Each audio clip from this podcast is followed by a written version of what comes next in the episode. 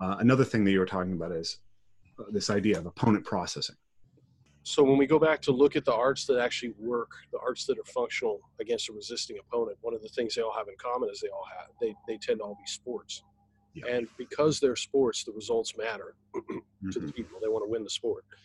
And because the results matter, they go to the epistemology they go to is some form or another, some they're, they're variant grades of, of effectiveness and sustainability and all kinds of things. But it's one form or another of an opponent process. It's one form or, another of a competition.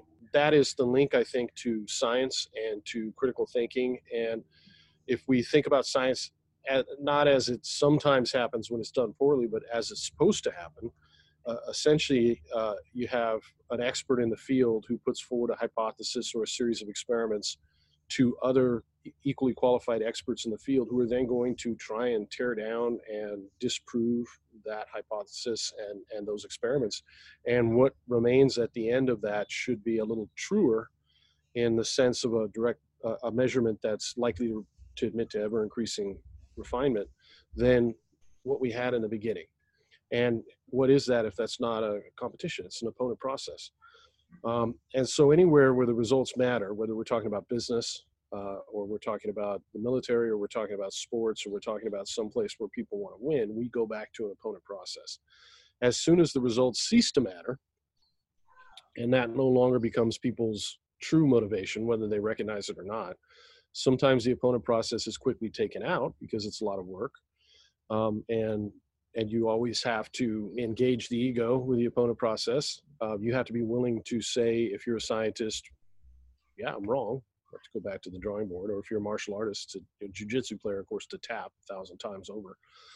Um, and so that gets removed pretty quickly, and then what you get left with is a basically a cultural affectation of you know, like a flower arrangement, and and so you'll have something like Aikido which purports to do everything jiu-jitsu brazilian jiu-jitsu can actually do but in reality they've, they've taken the opponent process completely out and as a result what you're left with is just a series of, of patterns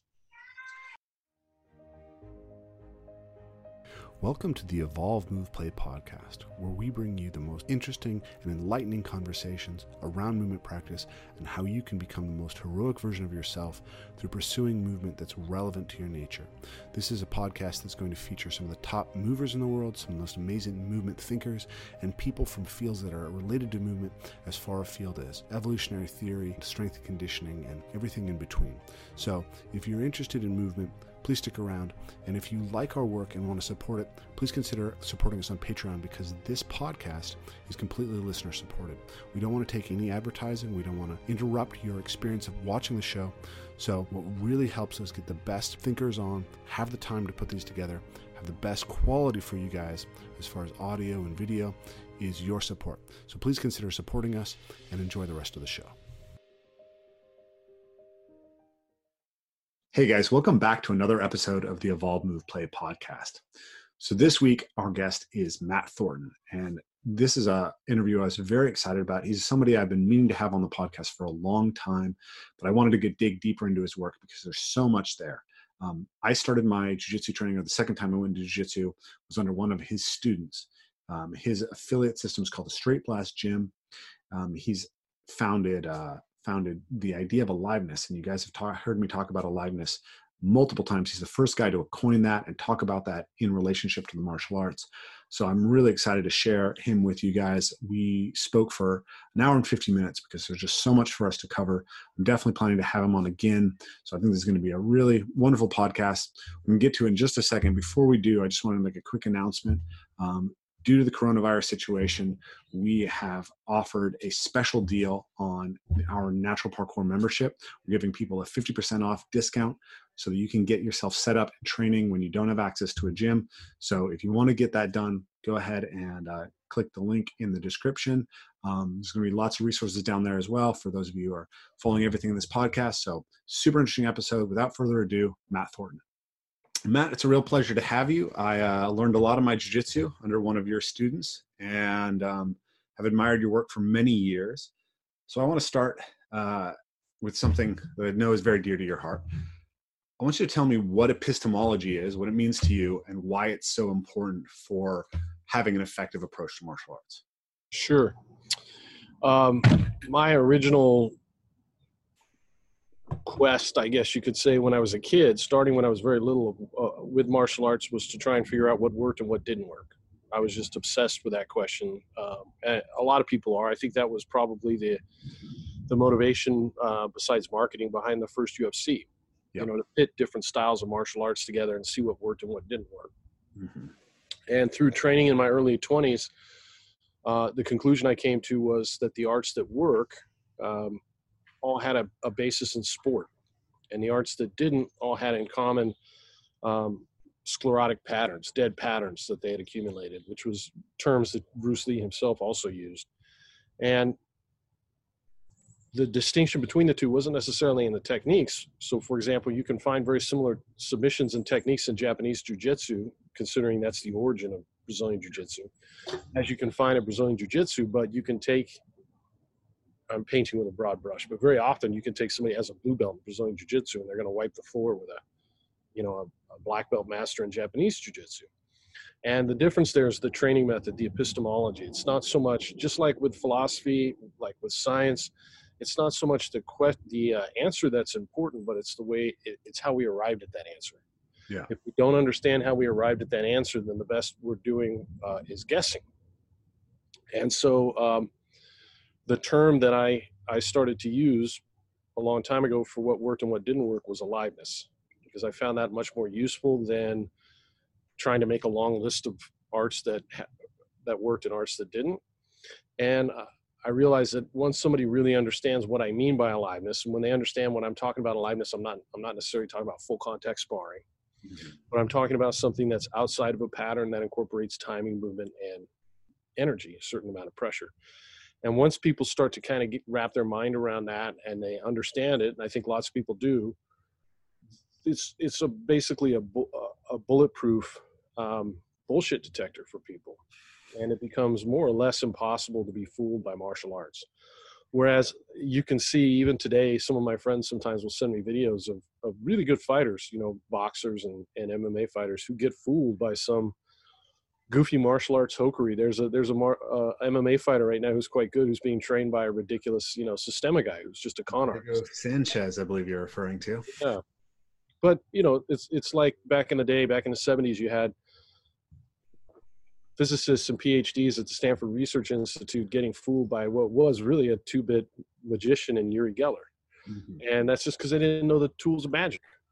Yeah. And and somebody like Johnny Carson or um, you know Penn and Teller could look and immediately see, or the Amazing Randi, of course, look and immediately see what they were doing, and and how silly it was, and be able to replicate it, um, just as we can with with uh, when we have an understanding of aliveness with these fake martial arts. So so that's why I put the emphasis on aliveness. That's always where I start. If people have that, then they can then go forward on their own um, and learn functional martial arts at whatever pace they want. Yeah. So just a background for the audience, in case anyone's not familiar, epistemology, if I'm correct, is the um, was a study of how we understand truth, or you know, like how do we determine what is true? Yeah, I, I one of my friends who's a philosophy professor, uh, Peter Boghossian, I think he has a, puts it very simply, which is answer seeking method. So it's our answer seeking method. Yeah. Um, yeah. So I know you're friends with with Peter Boghossian, you're friends with Sam Harris. So in addition to your work in martial arts, you're also thinking about this from a philosophical level, right? And I am. Yeah. So let's talk about aliveness for a second. I so I just wrote an essay about this on my on my website, but I started to think that there's a kind of um, a convergence between uh, the aliveness philosophy and martial arts. Um, what what's happening with parkour to a degree, and then also um, what's happening in the team sport world. So I'm, I'm curious if you've ever thought about the what world? I'm sorry, the team sport world. Okay. Have you ever taught aliveness to like football players or explained that in that world? Not uh, a team as a whole, but we've certainly had football players come through the gyms, especially in uh, places like Ireland and the UK. I know John Kavanagh's had some some pretty well known football players come through. I don't know how familiar you are with team sport, but one thing that you'll see a lot in training for team sport, and this is this is quite an interesting thing if you think about what's happening right now with with like injury rates in the NFL, is um, a lot of the training that is done outside of play or team sport practice is basically dead pattern training, right? So what you'll see is things like cone drills or agility ladder drills. Mm-hmm. So what I had the realization is is basically a three cone drill to build agility is a kata. It's the same. It's the same principle, right? Mm-hmm. And so now we have the rise of a number of thinkers who are talking about you can, basically you can't uh, develop agility that has high transfer to the field without having another player that you're interacting with. Right, because there's no timing. Exactly. There's no there's no perceptual linking or awareness of where the other guy is and how you how you respond to him. So it really doesn't matter what your three cone drill is if you can't read the other guy, if you can't react to the other guy. Yeah. It's and funny so, because back in the day, uh, people like Dan Inosanto and some other instructors, when they would be defending dead patterns, would always go back to things like three cone drills or or uh, robotic patterns that football players and other people do, and I would explain that that's a conditioning drill, mm-hmm. but you're not going to get timing uh, when you're working in that. For the for all the reasons you just explained, there's there's no there's no feedback mechanism, there's no opponent process, which is what gives you that timing. Yeah, yeah. So I was thinking about that, and then I was thinking about um, parkour is a kind of an interesting thing because so I, you know, some years ago I noticed that parkour was sort of becoming focused on just this aesthetic expression that you could you could impress people with on on YouTube. But it had, one of the ideas that we were taught that was at the origin of it was this idea of could you actually escape or reach an emergency situation? Mm-hmm. And and at the time I was thinking about this and I was like, well, you have to be able to escape someone chasing you. How do you respond to someone chasing you? How do you behave when someone's chasing you? not when it's just you and the obstacle. Um, and then also, you know, if you're having to chase somebody down. So we started drilling and adding in these elements to what we're doing. But I've noticed that parkour basically has has created a level of athleticism and general movement competence that's really extraordinary in a very short period of time, as it's generally practiced. Um, basically, you know, I, I, look at the relevant comparisons as track and field and gymnastics.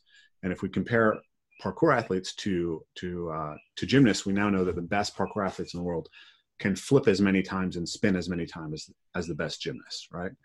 You know, so if you're dismounting off of a high bar, there are athletes now in parkour who do tricks that are as, as advanced as the best gymnasts or very close to as advanced. Um, if you look at jumping distances, parkour athletes generally don't get to run for as long and they don't have the, as high a peak speed um, mm-hmm. But if you control for that, I think that we're probably at about 90% of the, the jumping distances that we're seeing in elite track and field. Wow. And this is really, what's that? What are you attributing that to? Sorry. Yeah. So that's, that's what I'm getting to. So I think this is an extraordinary thing because these people are training primarily without coaches. Mostly they started later in their lives. And, you know, this sport's only been around for 20 years what I think is happening is basically that uh, when you expo- like imagine somebody who spars with one guy all the time versus somebody who spars with a wide variety of sparring partners. Mm-hmm. The more sparring partners that the person has, the more they're going to be able to read all the different constraints, all the different kind of movement potentials of a new sparring partner and be able to respond to it. Mm-hmm. So running down the same runway to do the same jump every time mm-hmm it, it's it's almost a de- it's basically a dead pattern, right? Mm-hmm. Whereas when you're when you're uh, when you're jumping around and you have to solve a new jumping problem every time that you go out, you're finding new problems to solve. You're essentially tuning the nervous system to being um, more able to solve problems better in general. And so you're creating a smarter movement athlete at real time. In real time. Yeah. So I interesting. That's interesting. I don't. Uh, how would you control for selection because there's going to be a certain type of person that's going to be interested in parkour that has a certain level of i guess bravery for lack of a better term right it's true i mean it's very hard i don't think there's a uh, a good way to perfectly select for it so this is just a uh, you know a little bit of speculation based off of observation and then we we have to try it out method you know empirically and methodologically and see what kind of results we get yeah um I am working on getting some better data from various people to really try, you know, get more clarity on this. But are you familiar with the idea of the constraints led approach? No. Okay. So I think that what I I, I'm really excited about this because I think that what you described with aliveness is the constraints led approach. And I thought that that was partially true before I started researching your method. But as I read more about your method, I realized it was more true than I thought. Okay. But the constraints led approach basically says that athletes have to organize themselves in uh, relationship to an environment of constraints, right? Mm-hmm.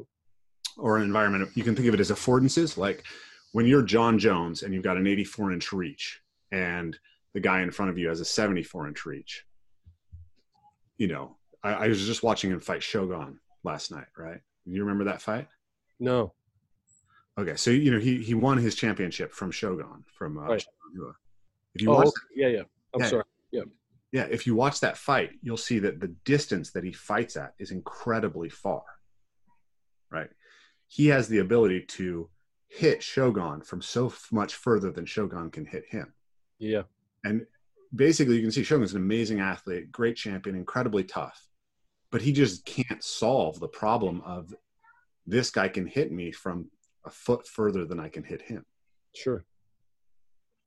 So if you think about that, as a as a performer, Jones sees a landscape of um, of what is afforded to him at his length and with his athletic abilities. So you have the constraints that are the, the, the constraints of your body and what you are, the constraints of the environment, and the constraints of the task, right? So um, headbutting is a constraint, right? You're not allowed to headbutt in in Muay Thai, and you are allowed to headbutt in Lethwei, and that changes how you do clinch work completely.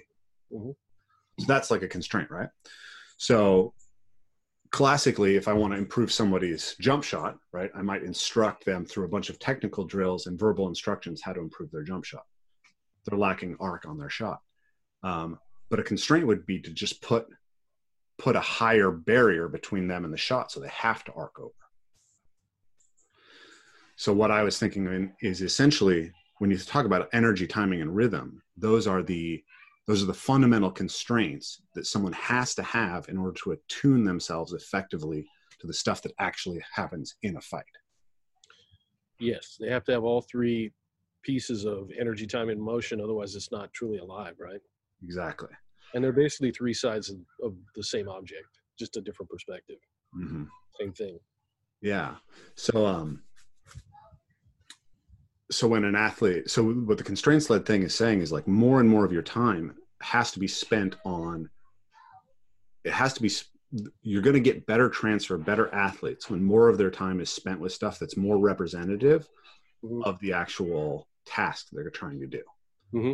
so there's there's adaptations that your body makes to doing three cone drills just like there's adaptations that you make to doing kata right sure um, but you're just getting a lot less of the adaption that you actually need to express in a fight or in the field of play. Right. That makes a lot of sense. Yeah. Yeah. So this is this is what I've been a lot on. Uh, I just um, yeah, I think it's a, a really exciting idea. You know, mm-hmm. uh, another thing that you were talking about is uh, this idea of opponent processing. Right yeah that's the connection i think to that that's the best and easiest way. When i give a talks about critical thinking and relation to martial arts which i do a couple times a year at the university that's the best way to connect the two is to talk about the opponent process. Yeah let's can you can you explain a little bit more about that like how you see that from martial arts and then also how that where that comes from the philosophical side? Sure so when we go back to look at the arts that actually work, the arts that are functional against a resisting opponent, one of the things they all have in common is they all have they they tend to all be sports.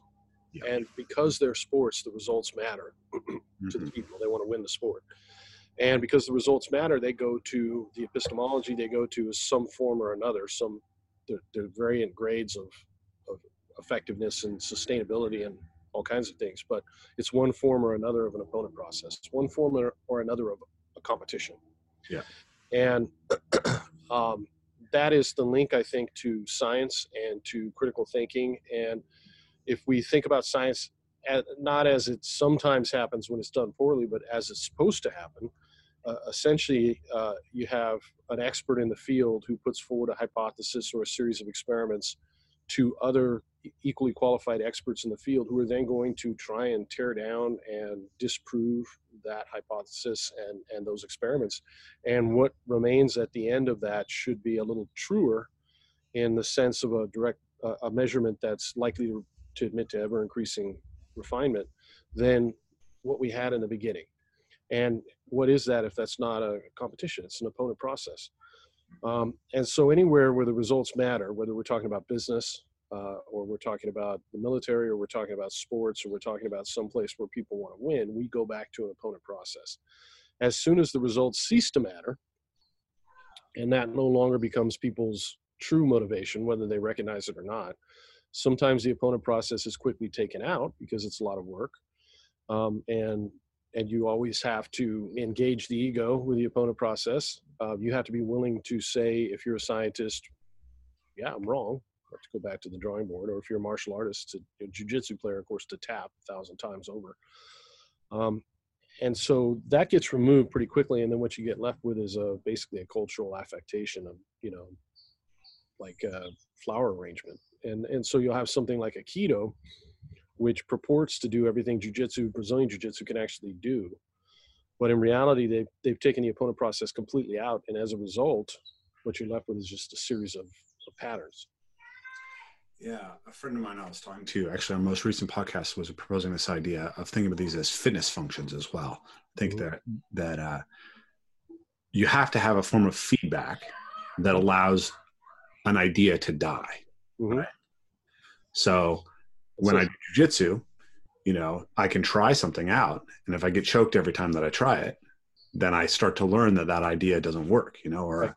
you know, classically, like, um, you know, first reaction that most people are going to have when they try jujitsu is when somebody's on top of them and pressuring them, they're just going to push with their arms. Right. Right. And when you get armbarred enough times, whether you're instructed that that's a bad idea or not, eventually you're going to figure it out because you're going to be running into that fitness function over and over again. And the only way to get a fitness function that is that is meaningful in some sense is to have an opponent processing. Mm-hmm. Yeah, Peter calls that uh, self-correcting mechanism, and that would be the connection to. I believe that's a critical thinking term, but that would be the connection to to critical thinking as well. What is the correct? What is the correcting mechanism for your belief? Yeah. So when he's arguing with somebody that believes, you know, whatever, the earth is flat or you name it. One of the things he usually begins with after getting the person to recognize the fact that there's such a thing as objective truth, which is kind of where you have to always start with these conversations, is to ask them, um, is there anything I could say, anything I could show you, anything that could be shown to you as proof that would get you to change your mind? Mm-hmm. And if the answer to that is no, then of course you can't have a rational conversation with the person. But whatever that thing is that could get them to change their mind becomes the self correcting mechanism for that person. And the opponent process always incorporates, by definition, a strong self correcting mechanism within it. So, like, as you said in jujitsu, if your choke's not working, your choke's not working. Yeah. And uh, there's no way around that. Whereas in Aikido, the person's going to take a fall for you, one way or the other. Mm-hmm. Yeah, and I think um, one one nice way to think about this is so you have your opponent processing and then you have like how how well can you get that environment to give you feedback mm-hmm. right the the more the more the more appropriately information dense the feedback is the the more self-correcting the training is over time. Absolutely. Absolutely. So for most of the coaches uh, in sbg over the last 10 years what we've been focused on is creating self-correcting mechanisms and opponent processes that are sustainable. Mm-hmm. where we're getting as, as much value for the athlete as we can as you just said the, the best possible feedback in a way that's safe and not going to cause brain damage and not going to get them injured prior to prior to their fight not going to get them injured on the mat. Um, and that's kind of our, been our focus um, different aspect of of the self-correcting mechanism which is why like i, I said there'd be a, a, a gradient in there, but in, where you could measure based on things like sustainability and the quality of the information that you're getting back.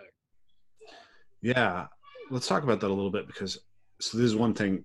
You know, I've always had a bit of a, strong self-defense orientation in the way that I've looked at martial arts. It's like mm-hmm. I enjoy the process of training jiu-jitsu. I enjoy the process of training kickboxing. Um, but like I, I'm always curious, like I want to know that I could use this if I had to. Like, what's the point of putting all this energy in and taking all these hits if if I'm not to if I'm not going to respond effectively. Right. So like one thing we do is we spar uh, bare knuckle, me and my my core tra- uh, group of training students, right? Mhm. But we, we we end up playing multiple games because the bare knuckle game is a game that we have to play with very limited levels of force, Mhm. you know, because we don't want to have cuts on our face and you know giant bruised knuckles all the time, right? So we we can learn the affordance landscape of okay, I can use my hands in a certain way, I can slip through guards in a certain way my hands are bare, Right. um, but there's all this chance for bullshit to to be generated in the bare knuckle sparring because it's too slow compared to a real sparring, to a real fight. Because you have to slow it down, therefore it, it lacks feedback that you need. So we have to put the gloves on and try to go at a speed that's more appropriate. So I'm Mhm. curious, like I know in the early days, you know, I was watching some of your your um, your footage. Uh, Way too rough. yeah, like in the early days, you guys were fighting basically, right? Yeah. Pretty much no hold barred. Um, as you were trying to figure out what truth was in martial arts. Right. Yeah, if I could go back, I would change a lot of that because um, we didn't know anywhere near what we know now about traumatic brain injury, but you know there was enough information out there that that we all should have been, myself especially, should have been more cautious about that. Um, so I, I do regret quite a bit of that just because of the wear and tear put on the on the athletes' brains. We don't do that now. Um, and I think some people's MMA fans might be surprised obviously the biggest most successful branch of SBG's fighting is run by uh, one of my black belts john Kavanagh, Yeah. who i think is the best mma coach in the world right now Mhm. and i think a lot of people might be surprised at how light a lot of the contact is for a good percentage of the sparring that they do and we also know one of the other things we know is you know that kind of damage is cumulative. So so a fighter who gets knocked out in training or who ta- who's taken a lot of hits is far more apt to get knocked out Yeah. so we want to minimize all of that. Like like you just explained very well there's a, a line you have to walk there. But when you're dealing with some of these guys they've been boxing you know Conor's been boxing since he was a teenager since a boy Mhm. um, he knows what's realistic and what's not realistic his training partners know what's realistic and what's not realistic and and honestly i think you could take any intelligent fighter and get them to a point within three or four years where they'd have a really good handle on what's realistic energy and what's not realistic energy. Yeah. And the, the trick after that, from that point forward, is getting them the emotions not to get ramped up when they're sparring, uh, to keep it at that more playful level. And that's hard. And John himself has said it took him a couple of years to really dial it in with the team. But the vast majority of the sparring they do is not with the big gloves; it's with the MMA gloves Mhm. to to minimize, like I said, a lot of the the brain contact. And I actually really like the idea that you're not wearing gloves at all. I would prefer that MMA had no gloves. Me The too. gloves primarily just help prevent cuts and allow the guys to hit each other harder. Yeah. So if I had my way, excuse me, if I had my way, I'd go back to the to the first UFC and just have them do bare knuckle. I know that seems to people that don't understand the sport that might seem more barbaric, but I actually think it's the opposite. Yeah, because the guys aren't going to be able to hit. You know, you have to be so much more careful with your hand. I think- You'd see people grapple more too. It'd be interesting to see that, and other hand strikes as well. Like when we when we spar, you know, if my opponent's ducking his head down like this, you know, that hook is going to be a is going to be a, a slap, right, or a palm strike to the top of the head because knuckles to to forehead is bad for knuckles. Yeah, I remember back in the day. You probably remember as well when Bas Rutten would knock people out with a with a right palm to the belly. Yeah, yeah, yeah. And uh, one of my favorite boxers when I was younger, in my early 20s, he was fighting uh, at the same time. He was a peer, a lighter lighter weight boxer, but he was a peer of Mike Tyson, and he was on the undercard of the Mike Tyson Razor Ruddock fight. Uh, I believe he's Australian, but Jeff Fenech. Mhm. Uh, and Tyson himself said he was the one guy that he didn't want to fight in a, in a, in the in the ring, even though Fenech's a lightweight. I think he was being nice, but Jeff hit incredibly, incredibly hard. Had a lot of inside fighting and grappling, and would do kind of throws and other things that are a little unusual for for boxing. And if you go back and watch some of those fights, I, I believe he was fighting Jacob. Uh, I think his last name was Zuma, but I can't remember right now. Um, anyway, my point behind all that is Fenech's career was cut short very, very early, unfortunately, because he kept breaking his hands. Yeah. through the gloves, through the wraps. There's only so hard. Once you get to a point where you're really hitting that hard as a human being, your hands are, are just going to start breaking. And so taking the gloves off really can minimize a lot of the potential brain damage that the athletes are going to face. Yeah, I mean, I'm I'm very interested in the idea of what would MMA look like if guys had no gloves on because they couldn't they couldn't engage in some of these slugfests that they're engaging in, right? Or they would have to adopt uh, open hand strikes. And I'm curious how much they would use open hand strikes versus fists. I'm not convinced that the fist would disappear. I think it, it has its applications. I think that uh, you, what I found in my sparring is when someone is giving me certain opportunities, then I'll use the fist, right? Fist to the body. If a guy pulls back and leaves his chin, the lower uh, part of his head open, then mm-hmm. then I'm going to use that. But if he's got his head down and he's got his guard up, it's like there's no point in throwing my hands at that monstrous set of bones that can easily break them. Right in the in the old school Gracie Jiu Jitsu, when they would take mount and get a position like a gift wrap, yeah. they would always be using the open hands because you're going to bust your knuckles on the back of the person's skull, right? And you're just trying to get them to open up for a choke anyway. The yeah. fists were usually strikes to the body or very targeted to the nose or something like that. But if you just if you're just slugging them out, you want to open up the hands usually down there. Yeah. The flip side of that is there's a study. Um, I, I, can't think of exactly where it was published right now, but it was brought to my attention by uh, one of our instructors, Paul Sharp, where there was actually a, uh, I believe it was an anthropologist that did a study uh, saying that, uh, maybe it was an evolutionary biologist, but anyway, that one of the reasons our hands develop the way the way they actually have is as weapons and and uh, I've read that study. Yeah, yeah. You can. Uh, people will ask me that question when I when I do uh, talks, and and the answer I generally give them, just to keep it as simple as possible, is you can hurt your wrist either way. You can op- you can hit somebody in the head with an open palm and hurt your wrist.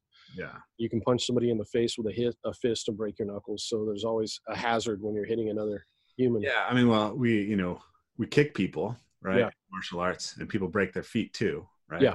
Toes um, you know people think like a lot of times i hear like self-defense reality-based self-defense guys talk about like you never you never use a punch you have to use an open palm.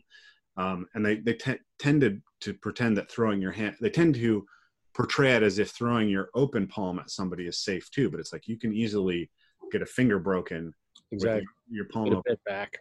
Yeah. So you know there's more risks mm-hmm. which is interesting because i think that you'd you'd see that the grappling would become a little bit more um, more of a focus, I suspect, in in MMA if you didn't have gloves, because essentially they just they make your hands more effective weapons. Absolutely, and obviously the biggest the biggest thing that would change that is just the time limit. If they stop, if they increase the time and stop breaking them up when they went to the ground, it would go back to what many of the first UFCs look like, or the very early Vale Tudo fights in Brazil, where they'd be on the ground for an hour yeah. I love that kind of thing personally because i'm a grappler and i would love to watch that but i as a spectator sport it might not be that interesting for a lot of people. There's a lot of not very good jiu-jitsu in the mma currently right? There is. There's also a lot of really good jiu-jitsu too though if you you know if you think about it like uh and uh yeah there's quite a few. I like i love to watch ryan hall uh, yes. Ryan's very good guys like that yeah whenever i see a jiu-jitsu match where you see guys who can really switch positions quickly who have lots of different submissions to attack who can you know see tons of opportunities then the ground becomes very engaging. But a lot of it is just one guy has guard he's just going to close his guard try to survive to the end of the round and the other guy's just going to try to hit him a few, uh, a few absolutely. Times. yeah. you know because basically you know the like the the Gracie point in taking people to the ground is you limit their ability to hit you with power because power is generated from the legs. Right. So when you see a a, a kickboxing match that's happening in somebody's guard, mm-hmm. pretty uninteresting because you've taken away most of the athletic potential in that situation. It's true, yeah. true. So um to go back for a second, let's talk about uh Actually, I'm going to switch directions for a second. One thing that I'm very interested in actually is, well, let me ask you this question: When you, when you, if you think about why are you still in jujitsu? You've been mm-hmm. doing martial arts forever at this point. You've taken a lot of hits, I'm sure, had your fair share of injuries. Like, what keeps you coming back to it? Good question. Uh, yeah, I love jujitsu. I, I have a great deal of respect and admiration. You might even say love for uh, for striking and for clinch as well. But there's no doubt that I really love jujitsu the most. And the thing that keeps bringing me back to jujitsu is because I'm always learning more and more, not in the sense of um, volume of techniques, but in how deep the fundamentals of jujitsu run. And we, you and I actually, I remember uh, the first time we met, the the focus of our conversation back then was was the importance of fundamentals. Yeah. And you were talking about how that applied to parkour, Mhm. which was interesting. Um, but my my focus hasn't changed. I think that conversation was probably 20 years ago, and I, I'm still just as fascinated by the fundamentals. And it's all I really teach. It's all I really focus on when I'm watching another coach teach. That's the part of what they're teaching that I'm fascinated by. And to this day, I'm nowhere near having that well run dry. I mean, just two weeks ago, we had Henry Akins, one of Rickson's black belts out here, who was doing a back control seminar um, and back escape seminar. And there were so many beautiful little details in there. Um, so, so for me, that's invigorating and inspiring. It's intellectually stimulating. It's phys- physically stimulating. I can. I'm about to be 51, and I can do it um, daily. You know, as long as I'm smart, and um, I can do it with my whole family. Everybody can do it. it it's sustainable. It's it's uh, intellectual exercise. It's a physical exercise, and there is just such incredible depth to the fundamentals of jujitsu once you really start to dig down there and, and um, start to figure out mechanically how that stuff works. I feel like after 30 years of focusing just on fundamentals, I'm still kind of at the at the beginning of it. Yeah, it's an endless problem. Yeah. it's kind of a um, with a, with games like with play research. They talk about this idea that essentially what makes a game really good is when it has enough structure that there's a clear direction that you can always go. Right, you know what your goal is. Mhm. But it's sufficiently complex that there's an endless permutation of ways that you can play. Interesting. Yes. Yeah, that's So- a very good way to put it. That's very similar to jujitsu in that in that sense. Yeah, jujitsu, I would say, is a game, right? People Yeah. play play the role. So, have you ever played Connect Four? Sure. Yeah. So Where you Connect drop the circles down. Yeah. Connect Four is a game that's very um, it's very engaging for a while. Mhm. Once you figure out the pattern, you Mhm. actually know that you can win if you get the first first thing every time, so long as you don't make a mistake. Right. So Like tic tac toe. It loses its interest over time because there's not sufficient permutations. Right.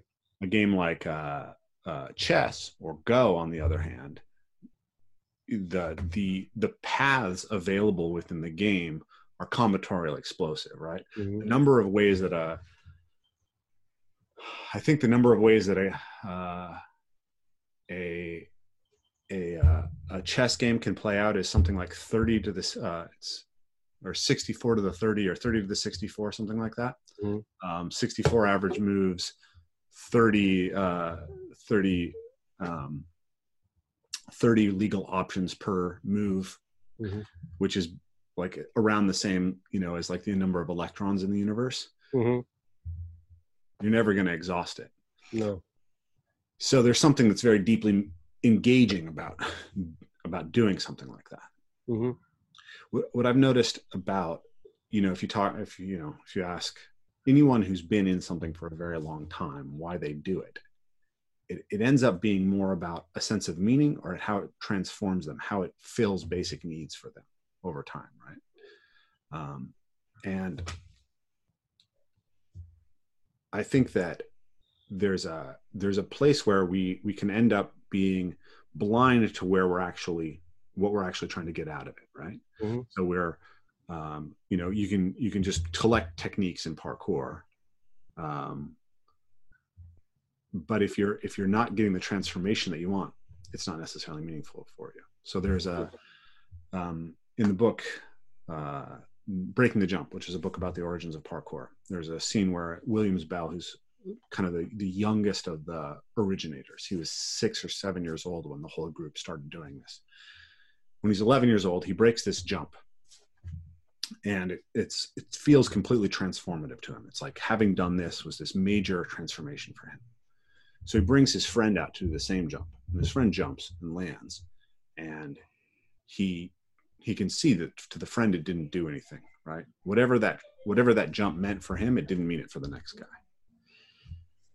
And and so I've been thinking about this like, okay, you know, at 30 or so, I was trying to compete in parkour and do all these things, and my body was starting to break down. I was like, well, do I want to just max out as a competitive athlete and let my body break down, or do I want to do this for the rest of my life? Mm-hmm. Which was the second way. And and so then I started thinking, well, what is it? What are we really after? And one way that I've thought about this, and I'm really interested to bring your take in on this, is this idea of it's like Do versus Jitsu, right? Traditional martial arts, Jitsu means technique, and Do means way. Right? So I think what makes a, a practice sustainable and that you want to keep coming back to is in some sense that it gives you that Do, right? It gives you that path towards self cultivation. Mm-hmm.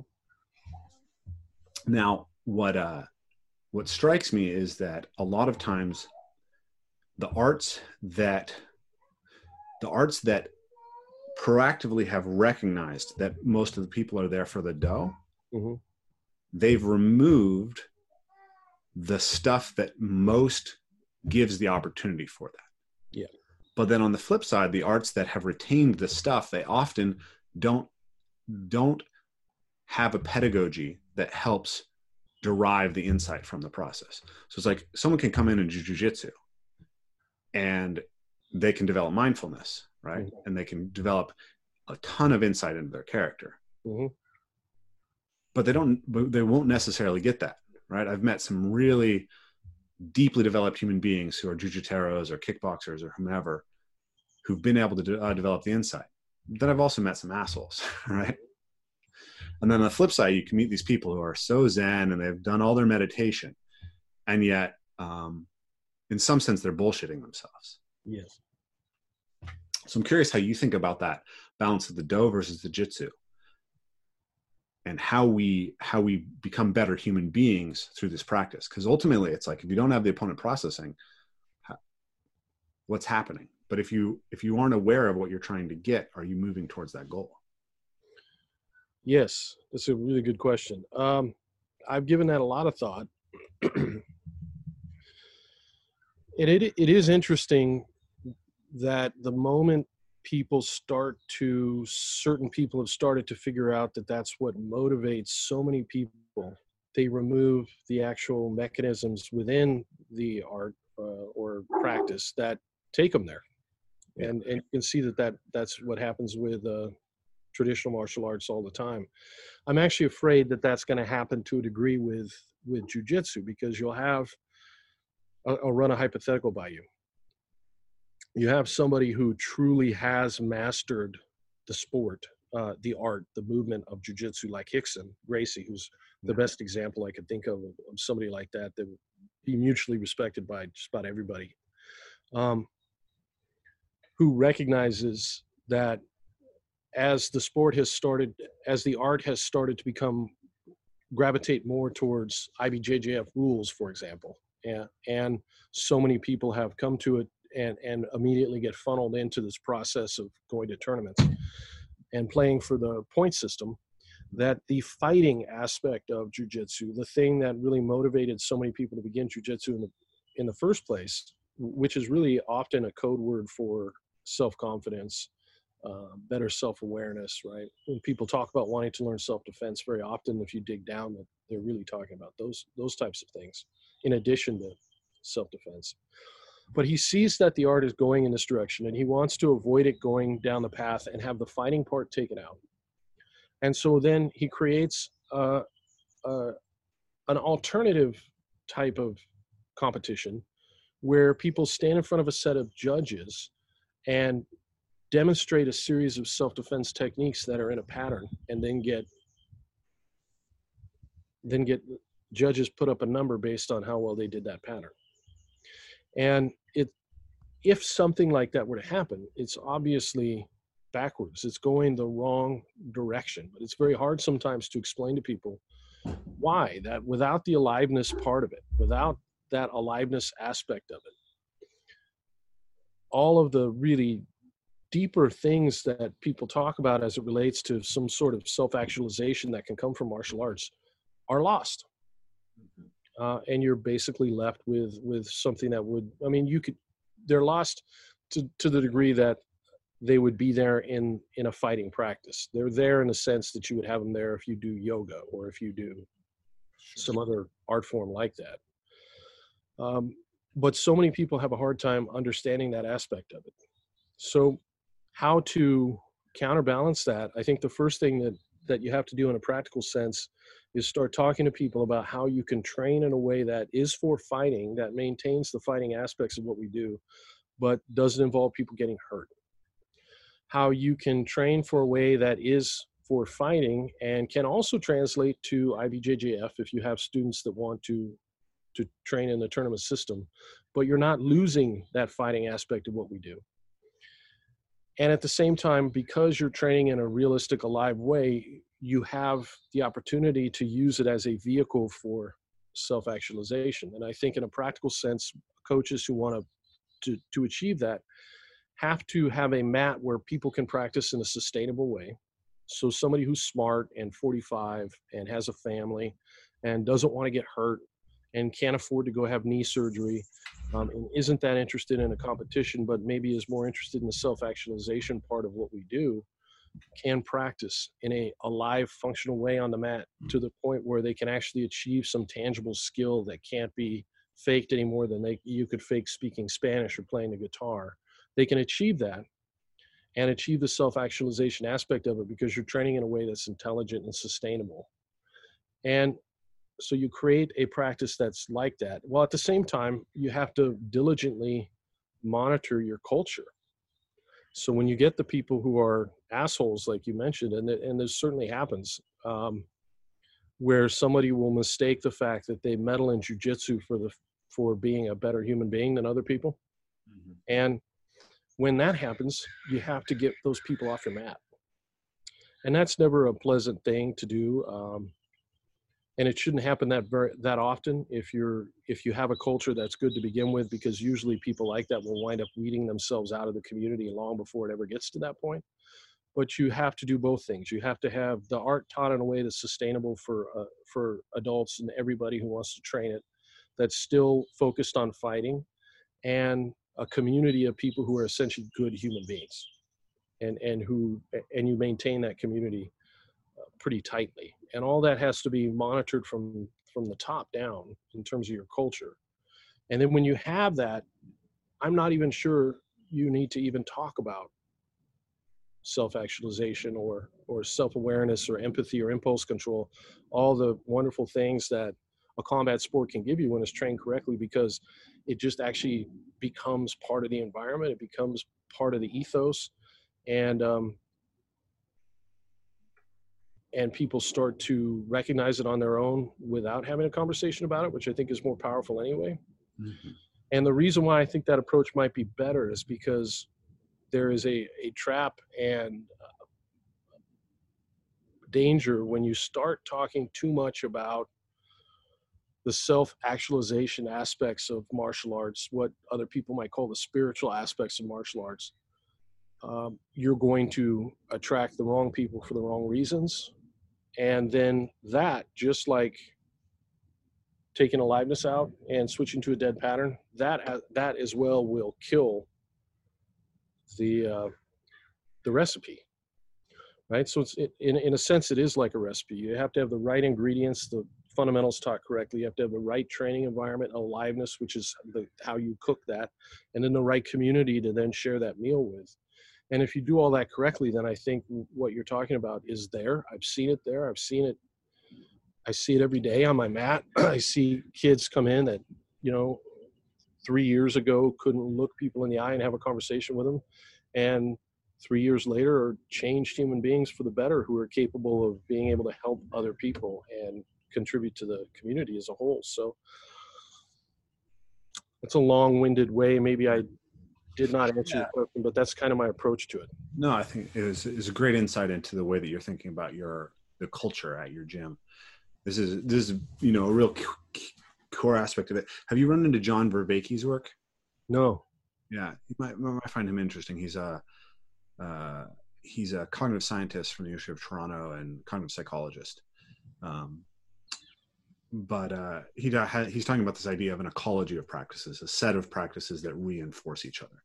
So, like within parkour, you know, I've seen a lot of young men show up, in particular, who are awkward, you know, socially not super adapted, physically weak and small, you know, and then you see them like blossom. They get strong. They're physically, you know, beautiful all of a sudden, and they're very confident in their parkour scenario. But then you can see I see these as these traps. Like I think that everything that works also has a dark side, right? Yes. So, you know, people think like meditation, for instance, is a panacea. And it's like I've seen people who have gotten some very bad things out of going too deep into meditation in a not balanced way, right? Mm. People have completely turned their emotions off and think that, or think they've turned their emotions off, become completely blind to them. Yes.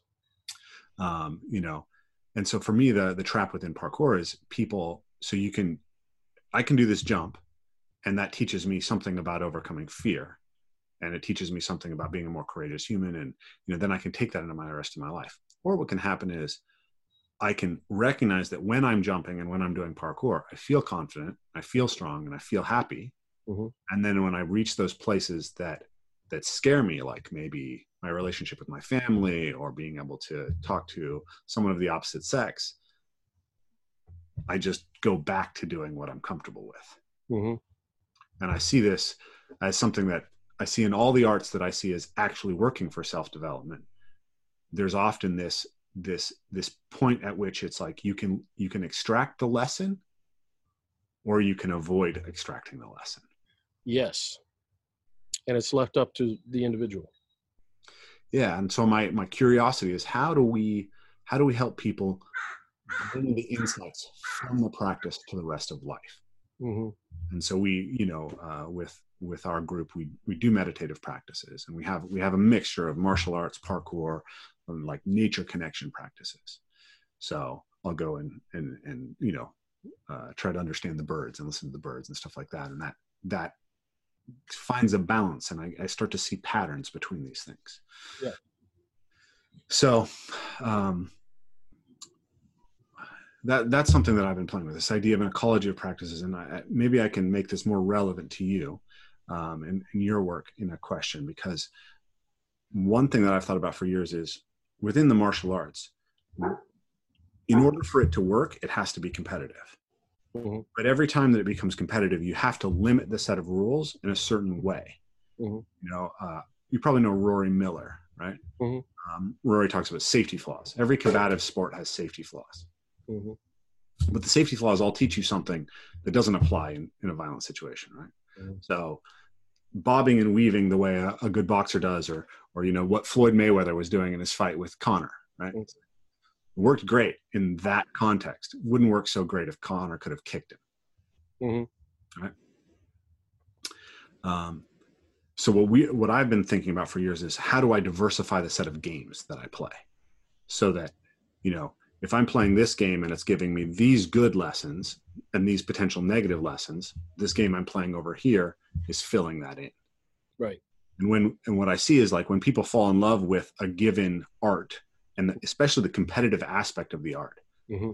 it can it can become uh, it can become a blinding it's like yeah c- competitive olympic taekwondo will teach me everything that i need to know about fighting right not so much right. i'm curious how you think about finding that balance and making sure that those that the wrong lesson isn't what's coming out of of the practice sure i actually think that's an easier question to answer than the previous one okay. um, and the reason why is if you take something like Brazilian Jiu Jitsu, if it's taught well and you're focused on fundamentals, and that really is a huge aspect of this. But if you focus on the fundamentals and it's taught well, it is so effective that by the time people, at least within within our school, achieve uh, something like a blue belt, which you know means something in the in our school and means something in Brazilian Jiu Jitsu only to the degree that it reflects, like I said, an actual skill that you can't fake, like being able to speak a language. So it's just a, a symbol of that real skill. And by the time they achieve that particular real skill level, which for most people I think takes between two and four years, uh, most of what they would ever need in terms of self defense is already there. And the big flaw, I think, that happens, uh, the mistake that I think often gets made at other schools is they don't realize it's already there. They don't realize that they've already been training those skill sets because mentally um, they've always been thinking about it as a sport of jujitsu versus jujitsu, as would be applied in, in, in a tournament, as opposed to jujitsu versus the world or jujitsu for self-defense. So one of the things, you know, we have a coach, uh, one of our black belts, Paul Sharp, who's a very good self-defense instructor, probably, you know, the best self-defense instructor I've, I've ever seen. But he has a lot of real-world experience. And one of the things he does is he reminds people that, look, if I was going to teach you just for fighting, if you were some sort of operator that had to go into a circumstance where I, I have a, a, few weeks to train you, and we're only training for violent encounters with somebody else who's really trying to hurt you.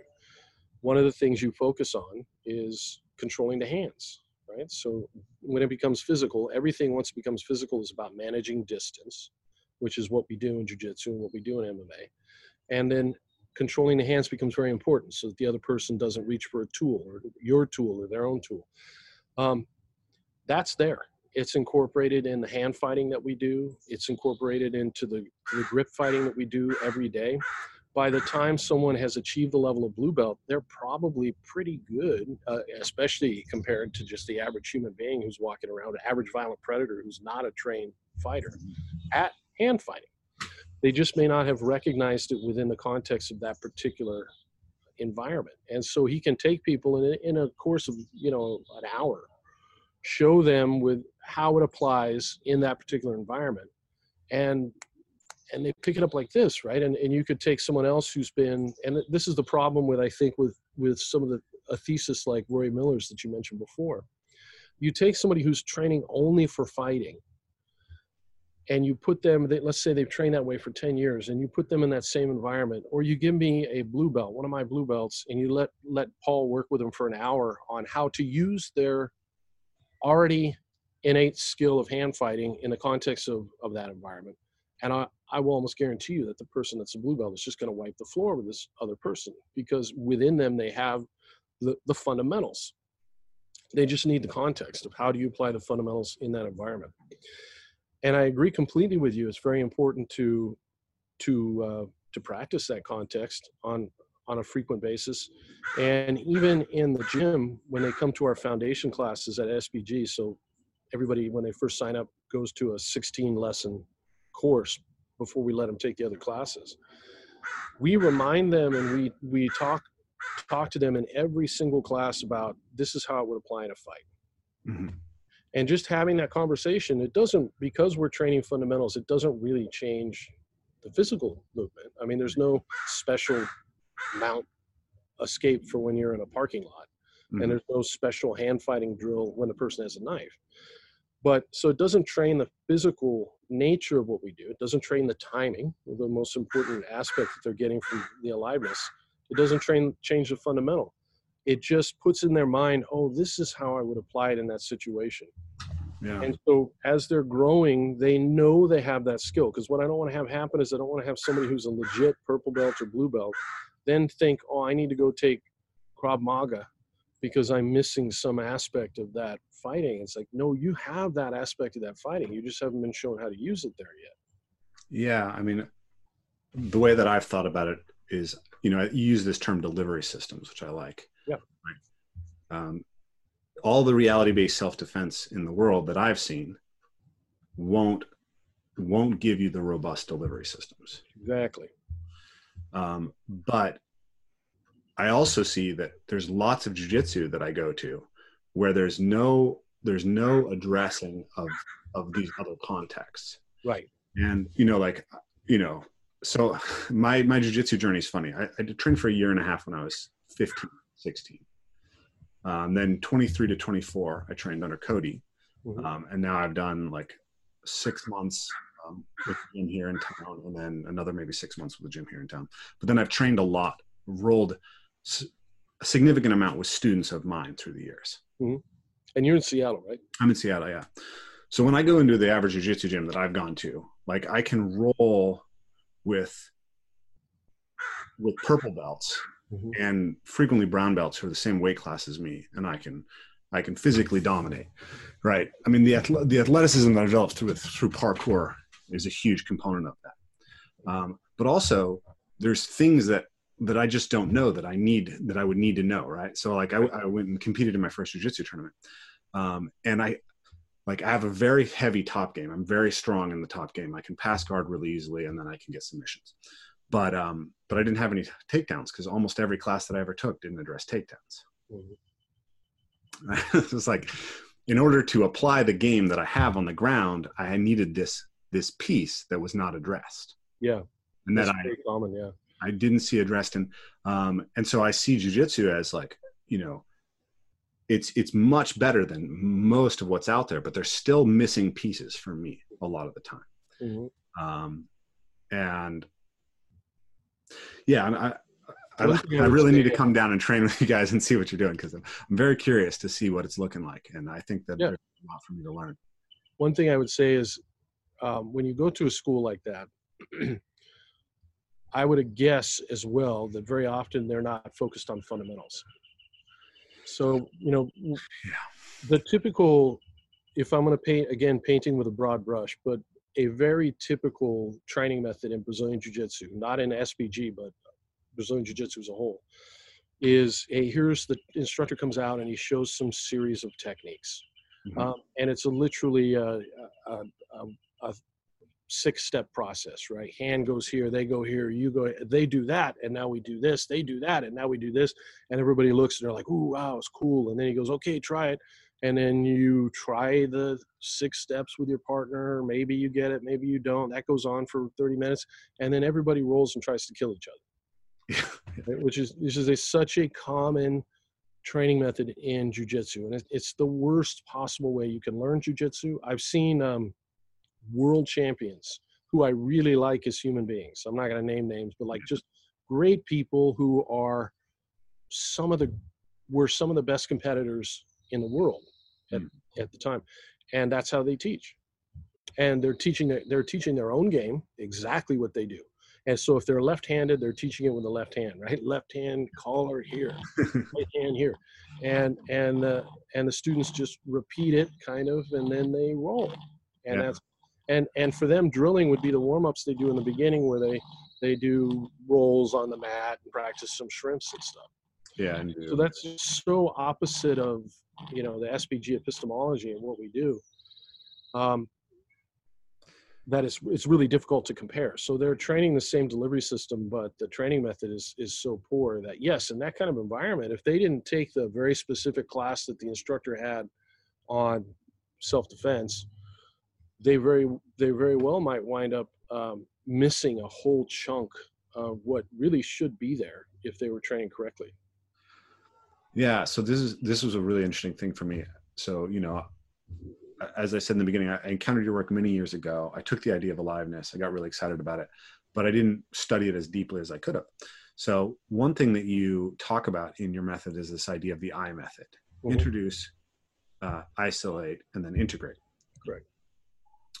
Um, so over the years, I've also encountered Ido Portal's work, and he's talked about a similar I method, right? Mm-hmm. Isolate, integrate, improvise. Um, and I had a fundamental mistake in the way that I understood what you were talking about with isolation, right?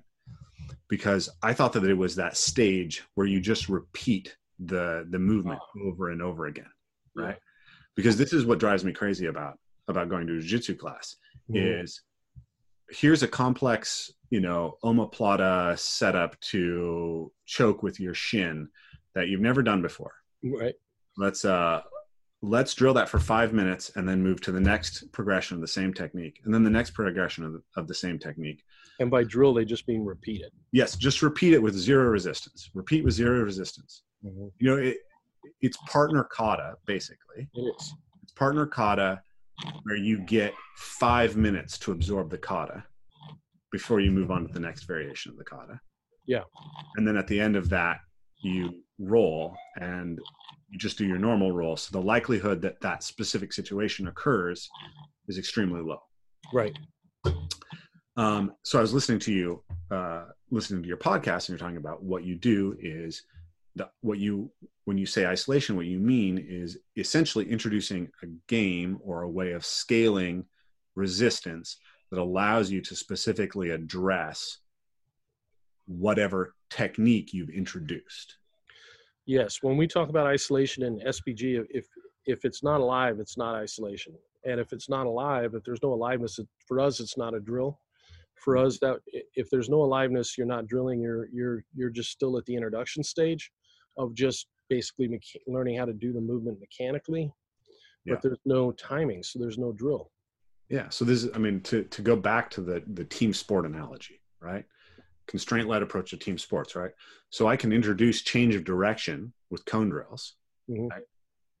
but I'm not. I'm getting no aliveness and no transfer to the field of play until I force you into a, a player versus player situation, Mhm. and then we can manipulate the rules. We can set up the cones. We can have flags. We can have one player, two player, whatever, and then that gives you that gives you functional real adaptions because you have to deal with another person's energy timing and rhythm.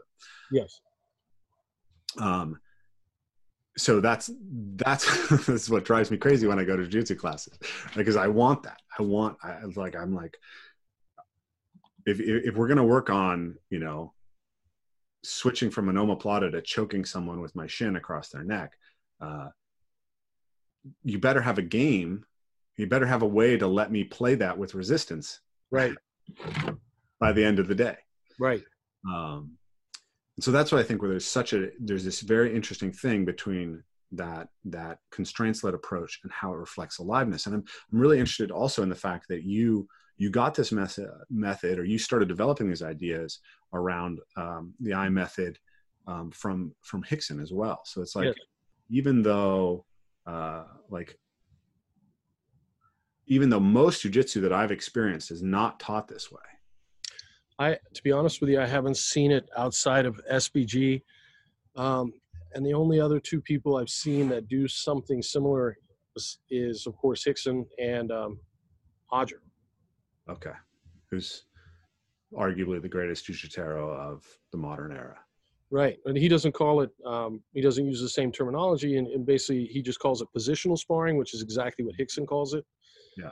Um, and I don't know if he applies it outside of positional sparring. I don't know if he if, if he uses it for everything like sweeps and everything else he teaches, which is what we do. But but yes, it's it, it's super uncommon, and it's just if you were to ask me to pick one thing that is the most important thing that we do in training, that is the most important thing. It's the most important thing we do in SBG. It's the most important thing I think we do in class. It's the most important time I think a student has during the class is that drilling stage, and it's almost non-existent outside of in jiu-jitsu anyway. Yeah. I, so the jiu-jitsu school that I'm going to right now um, is in the uh, John Danaher lineage. They're they're connected to the John Danaher schools.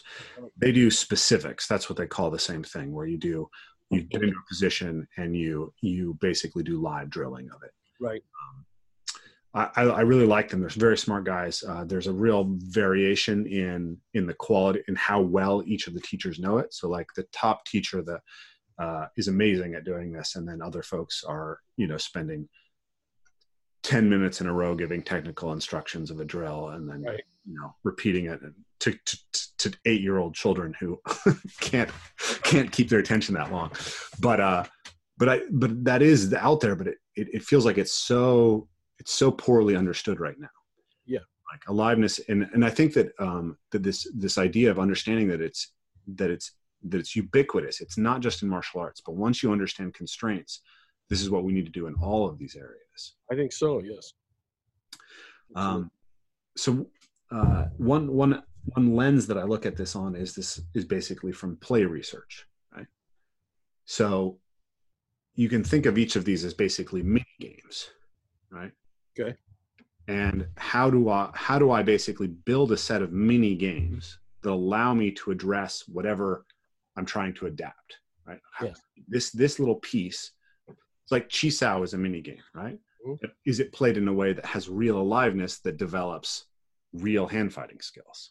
Correct. Is there a way to address that so that it that it actually becomes that versus, you know, right. I do X, Y, and Z, you do the opposite.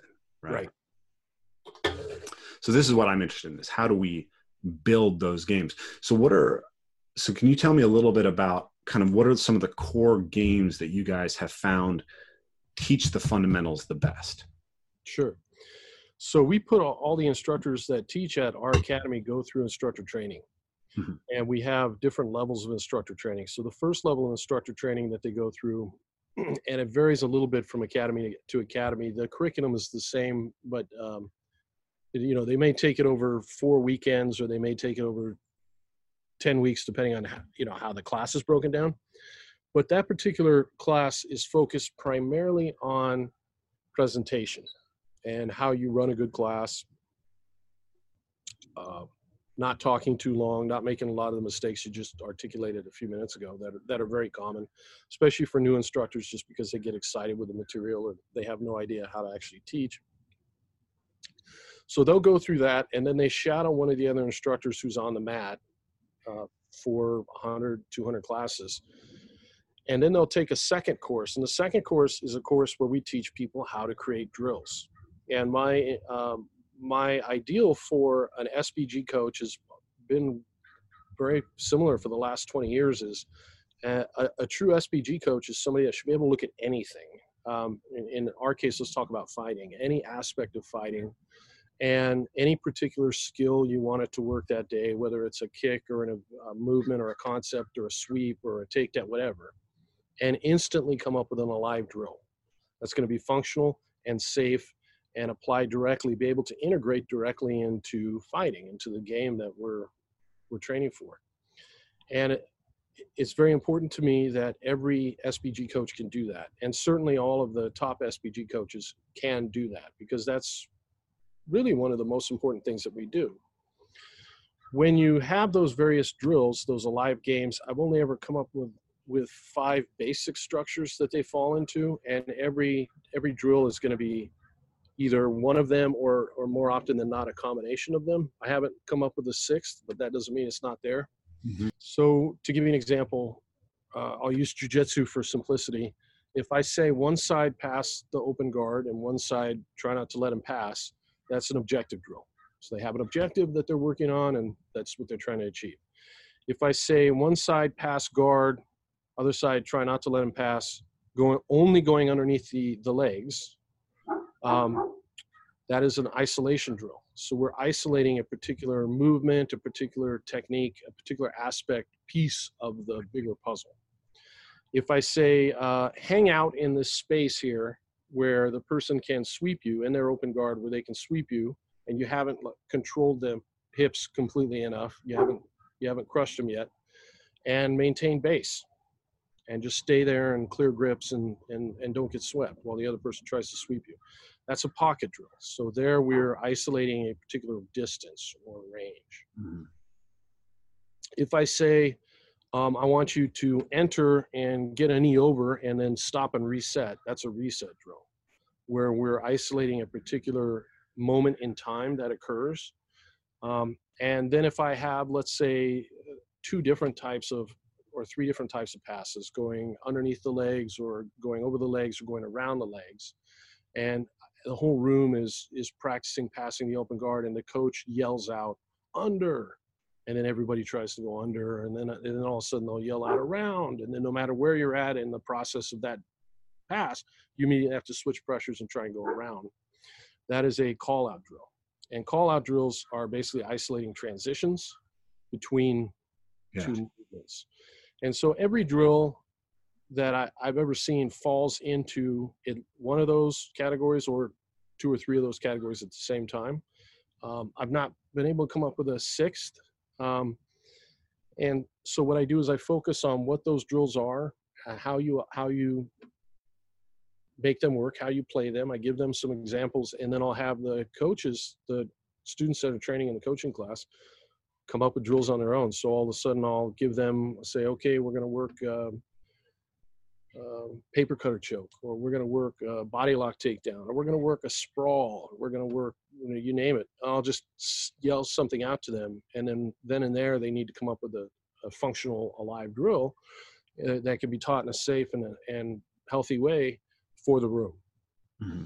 And, and it's relatively it's not that difficult i mean it's something anybody can do they have to have i think you know some real skill in the delivery system to be able to do it correctly but if they have some real skill in the delivery system, they're a purple belt or you know somewhere in there.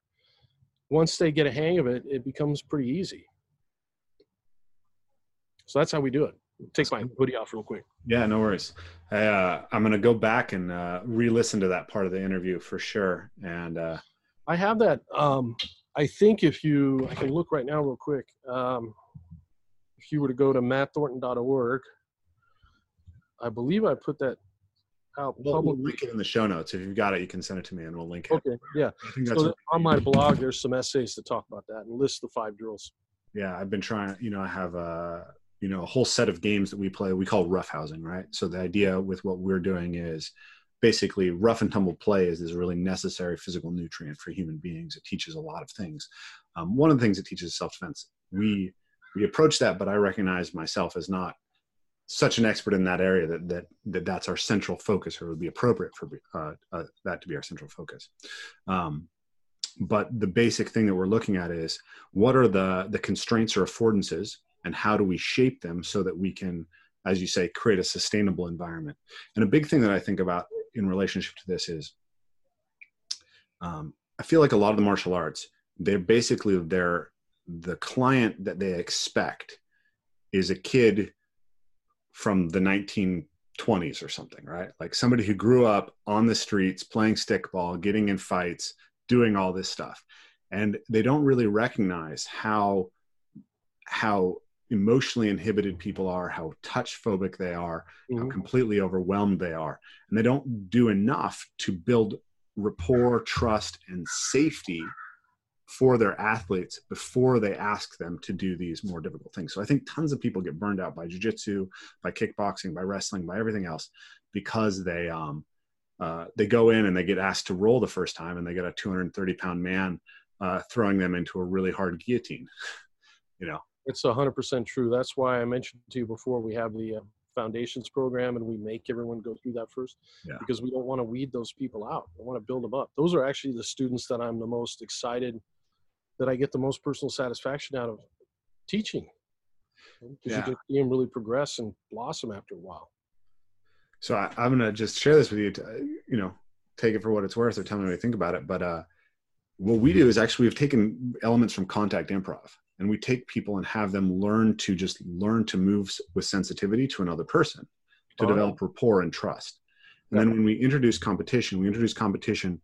Basically, we think about the things that that impact the safety. So we want people to have enough. They need to be able to struggle and work hard, um, but also they need to feel successful, um, and they need to have a sense of scaling, right? And they need a supportive yeah. environment. So what we do is we look at what are the variables that that do that. So you know how, what tools do you have available? So obviously, if you can hit people with your fists, it's a much more threatening situation than when you can't, right? Um, what are the targets, right? So if I'm just hitting you to the body, it's less threatening than if I'm allowed to hit to the uh, hit to the head, right? Um, and then what kind of m- motion is allowed? How do I restrict your motion? Because you know, football can be more dangerous than boxing, even because you know I can hit you pretty hard if I'm standing in front of you and I'm throwing my hands, but not as hard as if I spear you with my head from a 20 foot run up. So, like the first game that we play is we put people on a line and we have them try to pull each other off the line just by going hand to hand. So they have one tool, one target, and then by and then they can't really move forward or backwards, um, so they can't develop momentum. Um, and also the cool thing about that is we found that when you limit the balance, you you uh, you remove some of the advantage of being a larger athlete because a larger athlete has a larger moment of sway. So you create more more um, more chance of success for smaller athletes. Mm-hmm. And what we found is interesting is so many people who come to work with us, will say that they're afraid of martial arts, they're afraid to get physical with people, they've been in class or they've been to a class and they've been intimidated, but or they don't like competition, they don't feel competitive. Mm-hmm. But if you give people this game and you let them, it's they can play it 100% alive, as hard as possible, mm-hmm. and they mm-hmm. freaking love it, right? Mm-hmm. Because they're safe. Yeah. But I see that frequently not being addressed in martial arts classes. How do I get people competing as early as possible and having fun and recognizing how fun it can be in a way that's going to make sure that it's sufficiently um, safe and also gives athletes a regular chance of success. Because if athletes get tapped, you know, over right. over again, you burn them. So that's kind of that's what that's the way we've approached that. I think that's great. That's uh, that's sounds really really good. I mean, if you think about it, that's exactly how we. One of the things that I think is missing uh, in adult classes a lot of times is games like that. You know, we all we all do that, and take advantage of that um, in the kids program. You know, mm-hmm. most kids programs have tons of games that we can that we can use to help the kids achieve all the things you just mentioned. But uh, we we don't do that enough, I don't think, for adult classes. I like that idea, and and that's exactly the point, right? We want to get them feeling comfortable, understanding that they're in a safe environment, um, and getting used to human contact, just physical contact and touch. You know, for yeah. for some people can be very intimidating, and uh, and I don't want them. I don't want to weed those people out. So anything like that, I think, is fantastic. That's awesome. Cool. Glad it meets with your approval. Um, appreciate that. Yeah, I'm actually. I'm probably steal something like that. You know, use that cool. sure. Yeah, I'll come down and we'll, we'll exchange some uh, some ideas. That'd be wonderful. Yeah. Uh, I wanted to talk to kind of switch to the other end of this, uh, which is the if you're going to teach people to fight, eventually they have to fight, right? Or the or how much do they have to fight in order to be useful, right? So I mm-hmm. know, like in Muay Thai, in, in the Thai version of Muay Thai, they do almost no hard sparring, but they right. start fighting at an extremely young age. Right. Whereas in the Dutch version, the sparring gets really, really hard because you don't compete as often and you don't start as young. Right and I've been thinking about this with my own students and myself. It's like um, I feel like there's a point in someone's journey where they need to experience a really high contact, very very close to full contact, very high intensity sparring. Um, but you have to like, how do you set up the safety parameters, and how do you recognize when you've done enough, and how you pull back and go to the the athlete has has what they need in their head to to know they have the the courage that they've that they've been through the firefight mm-hmm. now any more would just be risking injury with minimal gain right how do you know where that line is yeah yeah that's a good question uh, i think that's a very individual thing mm-hmm. um, and more often than not i think people go too far or um, onto the contact end of that spectrum. So people train too hard, too often, or too long. Mm-hmm.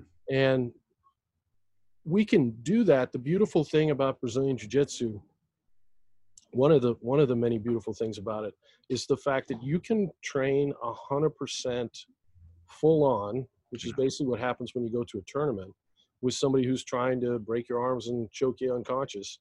Um, and not get brain damage at all. So it's very easy to expose people to that. And, and having said that, training that hard in jujitsu, even just jujitsu, I think too often is counterproductive. Mm-hmm. Uh, and and people don't need to roll that hard. They don't need to roll as hard as they think they do. This was a mis- mistake I personally made in my own jujitsu um, and my own teaching for years. I trained rolled too hard and I have my stu- students roll too hard with each other. And some of my older black belts, my senior black belts, my first black belts, um, I think have the same problem. And I take responsibility for that because they came up in my classes and we all rolled too hard. And it took me a while to figure out to get it through my thick skull how to do that correctly, not just for my own game, but more importantly for my students. So it's it's much more mellow now. And having said that, what that means in actual um, application is that my students are better than they've ever been. They're they're technically better. They're going to compete better. They're better all the way around. and so one of the things I try and to do, I think one of my jobs is to convince people that you can get very very good in jujitsu. You can even get better than you would otherwise without having to train that hard that often. So with jujitsu, I think it's a very solvable problem, and it's more um, just convincing them of that. Mm-hmm. And then occasionally, you know, you want to feel what it feels like when somebody's just hanging on super tight, so that when you, if you do decide to go compete in a tournament, that's not the first time you've ever felt that kind of pressure. Yeah. But once you get used to that kind of pressure and you understand what it feels like, you don't want to train that way in the gym. Mm-hmm. With striking, it's is different, and it's just different because of brain damage. Yeah. And even one super hard sparring session where somebody gets knocked out or almost knocked out is doing brain damage. So I think we, we have to take it very seriously as coaches and we have to err on the side of safety. So I don't make anybody spar like that with striking ever. If they're going to compete in MMA, obviously they have to experience that, but we don't put them through some sort of test. We don't we don't hit them you know we don't have them spar that hard. What happens more often than not is the the head coach for my MMA team, who's awesome, is Ricky Davison, one of my first black belts. And I know what Rick and Coach Brian Walsh, who's the other one of the other great coaches that, that teaches our team. I think more often than not, they wind up having to calm the fighters down to get them to slow down, to get them to relax because they're the ones that yeah up the energy and start to go hard with the average human being. So somebody that's just coming to my gym has no intention of fighting in a cage. I don't know that I ever need to have them do that. I think just teaching good fundamental Brazilian jiu-jitsu focused on um, on fundamentals and taught in a live way in the old school sense of the word where we're incorporating takedowns we're incorporating strikes is enough and they can they can slap the, the the head and punch the body lightly when they're rolling on the ground and they can get a really good feeling for when they're going to be in danger when they're not going to be in danger what what winds up exposing their head to strikes and what doesn't and develop a really strong and functional self-defense game without ever having to glove up and just start exchanging blows with somebody else as hard as they can and the last thing I would say about that is the test that I that I run in my own mind for my students with this kind of thing is, so I have five kids. I say, um, am I going to do this with my kids? Would I have my son Liam, who's one of my blue belts, would I have him do this? And if it, if I say to myself in my mind and in my heart, there's no way I would have Liam do this because it's I don't think it's worth the potential brain damage for him just to experience what it's like to be in a fight like that, then I'm not going to do it with my students. Yeah, yeah, this makes sense. Um, so, a couple kind of like sort of contrary points on this um, sure. that uh, that I'm just curious to to to to express to you. One is to the idea that the students are getting better when you spar lighter. Yes. I uh, I remember for some reason what pops in my head is I remember years ago I posted some footage of myself deadlifting. Um, and before I deadlifted, I was going, you know, like super energized. And I had Glenn Pendlay, who was one of the like Olympic weightlifting coaches, I believe, for the national team, just happened to be on that forum. He dropped me a comment and just said, "Stop. you're gonna you're gonna progress much much faster if you don't do that." Um, don't get yourself all revved up. Yeah. And, and then, and so the idea was, and you know, I run into this in a number of places, but basically when you're, when your when your nervous system goes to that level of fight or flight, right? It's extremely costly, and mm. the recovery cycle is going to be much longer, which means that you get fewer good reps in, which means that ultimately you get less strong over time. Right. Um, so that's so that I think that that's that's probably you know one of the things that's happening that's making that work right is like how many how many good quality reps how well can I think what one of the things we think about is like what is that zone of optimal engagement and learning, right? Like, can I get my students into that flow state more often? And if Yeah. they're injured and if they're getting pressured and if it's, it's too much all the time and they're anxious constantly when they're sparring, they're not mm-hmm. learning optimally. Yeah. Now, the other thing though that I think about is like, as someone who's, you know, I spent nine years not training in a formal jujitsu school, and then I went back to jujitsu, Mhm. and uh, and then all of a sudden it's like after, I don't know. Well, at first I was just smashing people, uh, right? Because I had this huge athletic advantage, and people didn't realize what what I was doing, you know, or didn't they didn't they saw me as you know a white belt coming in and, and it was like well actually i can pass your guard really well and then you know I have a lot of pressure and i can just fake this collar choke that i don't even have and you'll give me something. But then people get wise to your game and it's like they they know how to shut that down. Right. but then like three months in you know it's like i'm i'm rolling with brown you know some of the brown belts that i'm rolling with who are my weight class i'm tapping. Um and but also like in when I first did jujitsu, I was constantly running into this problem of because I'm 215 and a good athlete, it's there's not many a lot of times I can just control the game and end up always in the situation that I want. Mhm. And I was being told by my coaches like you have to you have to back off. You have to allow things to happen. You have to be lighter, right? So now I go in and I'm always trying to match levels and I'm always trying to like make sure I'm not abusing my strength. But then I'm not actually sure, right? The fitness function feels like it's being pulled out a little bit because it's like, what would happen if I was going hard and he was going hard? I don't know. Right. Right? Like, does that make sense? It's like it's harder to read Sure. what's really going, or you're to some degree maybe you're you're reducing that operant conditioning, or, and how. So you obviously are having success if the students are performing better. How do you Right. control for that?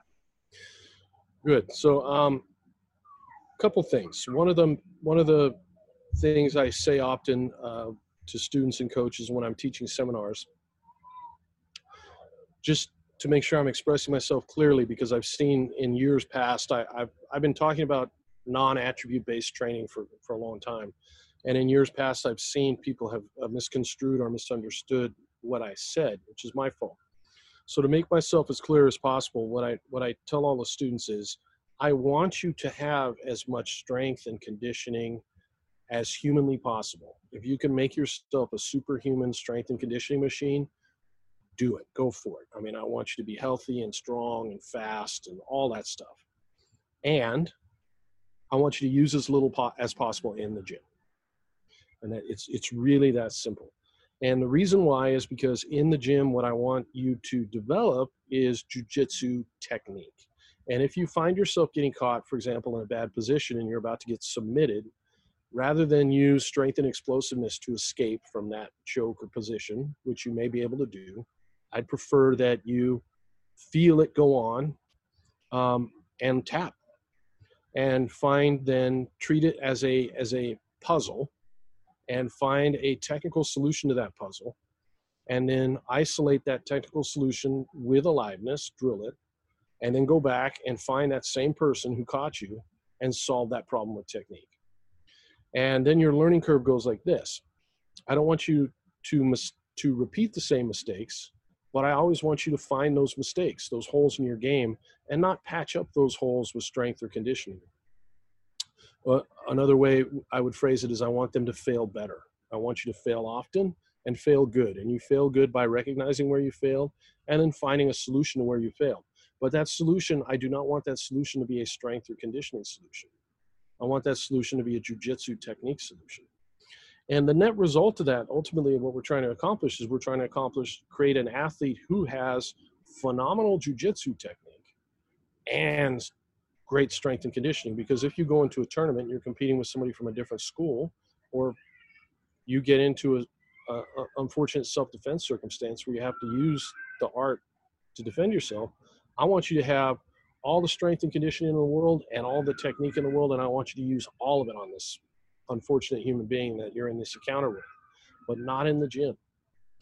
And um, if strength and conditioning made your jiu-jitsu better, I would be able to go to the Oakland Raiders and throw um, gis on their offensive line and have them medal in purple belt. Mhm. But they're not going to medal in purple belt.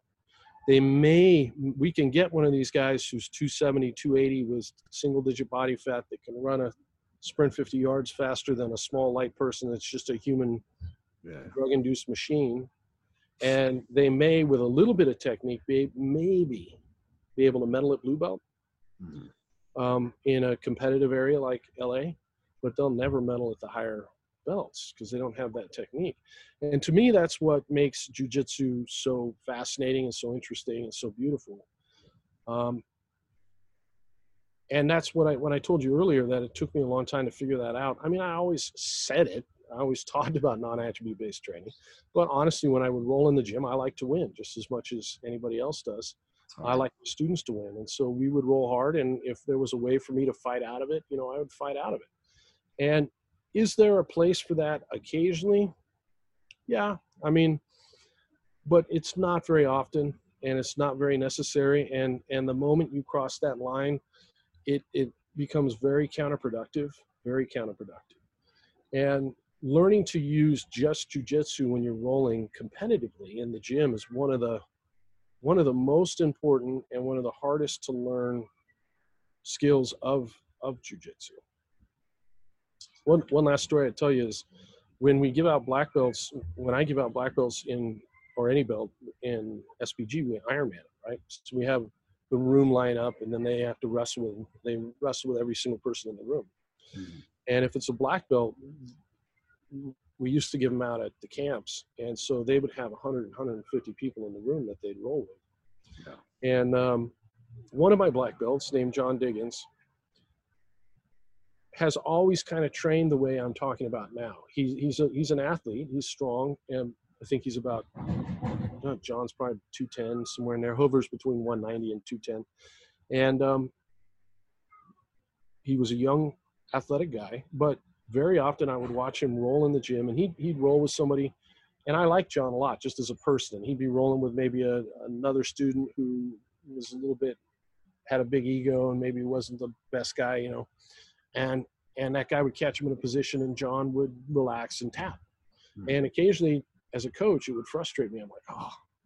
Why did you let that guy get you, John? In my mind, I'm thinking, why did you let him get you, right? Why didn't you just beat him? Because I know you can. I never I never said it to him because somewhere I understood that he was doing something correctly and I knew it, but it was just my own personal ego for John wanting him to win. But he would always roll very relaxed ever since he was like a blue belt. And then it's probably six or seven years ago, I gave him his black belt. We were in Niagara Falls. There was about 100 people at the camp. Uh, he'd stayed up the night before drinking um, and he had a bruised rib. Uh, I know he hadn't gone to sleep till probably four in the morning because we never tell people that they're going to Ironman. It's just Mhm. springing on them, right? So at the end of the camp, eight hours of training that day, I call him out in front of the seminar, and he rolls with every single person in the gym. And like I said, there was well over 70 people there, and he did not tap. It took a long time. I think it probably took two, two to three hours. But he did not tap until he got to started to get to the well actually got to the black belts. The black belts always go last so we roll by belt level white blue purple brown black. And it was one of the most impressive ironmans i'd ever seen. At that point i think it was the single most impressive ironman i'd ever seen. Um, and it, that is when it finally clicked. Um, that's why it was so important john did that all these years the net result of that was when he was put on the spot in a situation like that, which is incredibly physically taxing, he can roll with 70 to 75 people who are really trying to beat him and doesn't tap until he gets to the 66th person who's a black belt. And he's, he can get up, he can walk downstairs, he can have a conversation. He wasn't dying, he wasn't exhausted. And and that's what you wind up with if you train smart and don't use those kind of attributes in the gym. Tap today so you don't have to tap tomorrow. Yeah. Find a technical solution Yeah. to the problem. It's interesting. I mean, I I would say in my own rolling, I don't tap. I, ha- I often have not tapped a, very often because I've just been able to uh, force the situation to somewhere where I can I can dominate because of physical attributes. Yeah. Um, and I don't like tapping. it's, it's very it's very it's very grueling to my ego. I understand. but uh, but it's a good message, you know. It's like, uh, but I think I think the idea of the fitness function and the the it's like actually if you're if you're not tapping in some sense, you're not necessarily putting yourself you're not you're not giving yourself clear enough information. Yes. Yes. So we've always called it um, progressive resistance is the way I used to phrase it. And then one of our coaches, Roy Singer, used a different term, adaptive resistance, and I and, and which is the term I use now, but it's a much better term for what we're talking about. So as I said, I want people to fail, and I want them to fail well. Um, and you you have to dial the resistance levels sometimes up and sometimes down. Um, because you don't want to be get if you're tapping every single time obviously we need to dial it down a little bit but you have to find that sweet spot wherever it is between you and your training partner. And when you have a training partner where you can do that, you can find that sweet spot of adaptive resistance, you can get really good very quickly um, by focusing on areas where you do normally tap, areas where you're weak, and solving those equations. Yeah, like that's um, uh, that that's what I'm interested in a lot with the roughhousing from a martial artist perspective is the idea of like how do i train people to be better at playing? Yeah. So they can so that they can spend more time in the optimal learning zone and identify and get into the game that's going to give them the the tool or the capacity that we're looking for. Yeah so we're, we're we've been talking for quite a while uh, thank you so much for your time if i can uh, ask you just one more question it's uh, i want you to to talk about fundamentals right? I think that this is something that just reading through your stuff before I was thinking about one one message that people could take away from this is how do I how do I play games more, right? But in order to play the right games in some sense, you have to be able to identify what are the fundamentals in whatever area you are. And you know, people who are listening to this are not just jujiteros; they're you know they're mostly movement people, right? So if we are solving any problem in movement, right? As a movement artist, a surfer, a jujitero, a parkour athlete, setting up the game so it's constraint led or it's alive. That's one aspect of it.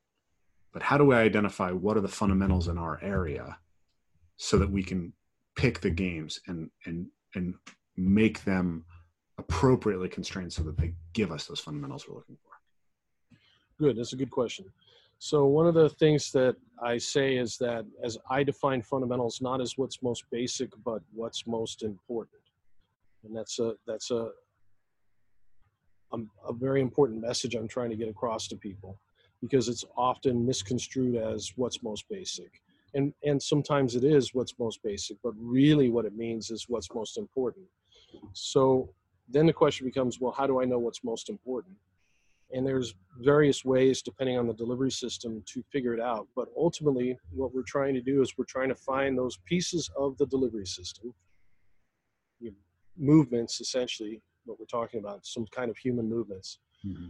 which you could not take out right so i'll use jujitsu to as, as my uh, as my example but every jujitsu black belt SBG or otherwise has their game that they play. They have their takedowns that they like, their sweeps that they like, the type of guard they like to do.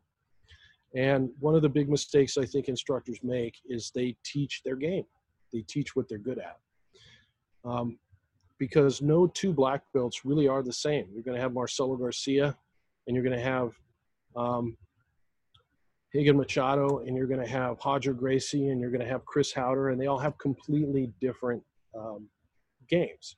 But what allows them to play the game at that level or at a higher level is that underlying their personal style is uh, the fundamental human movement of that of that delivery system and that they all share and that they all do in more or less the same way and by definition it's something that they all do efficiently and well because they're good at the sport or they're good at that delivery system. And that's the stuff that I want to teach. So I'm not interested in teaching their version of sweeps or their version of techniques. I'm interested in teaching the things that Roger Gracie and Marcelo Garcia have in common. Those are the things that everybody needs to know. Uh, they're the things that everybody's going to do more or less the same way, whether they're a 110 pound woman or a 260 pound football player. And that is what I call the fundamentals of the delivery system. Um, and so you can ask yourself, um, what can I not take away and still be able to play the game? There's lots of things you can take away. You could be a fantastic jujitsu player and have no idea how to play X guard. Mm-hmm. You could be a fantastic jujitsu player and have no idea how to uh, play uh, back control with uh, leg triangle. Sure. There's all kinds of there's there's far more things that you can take away from jujitsu than there are that you must leave.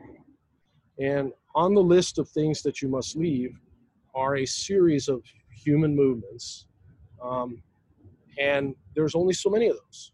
You know, they and and they flow throughout. Those fundamentals flow throughout the delivery system. They they flow throughout the game.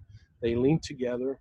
They share um, common principles uh, that make them efficient ways to stand up or to go from back to belly or whatever it is. And that's what we look for. That's what I look for. That's what I teach. And that's what I have my students drill.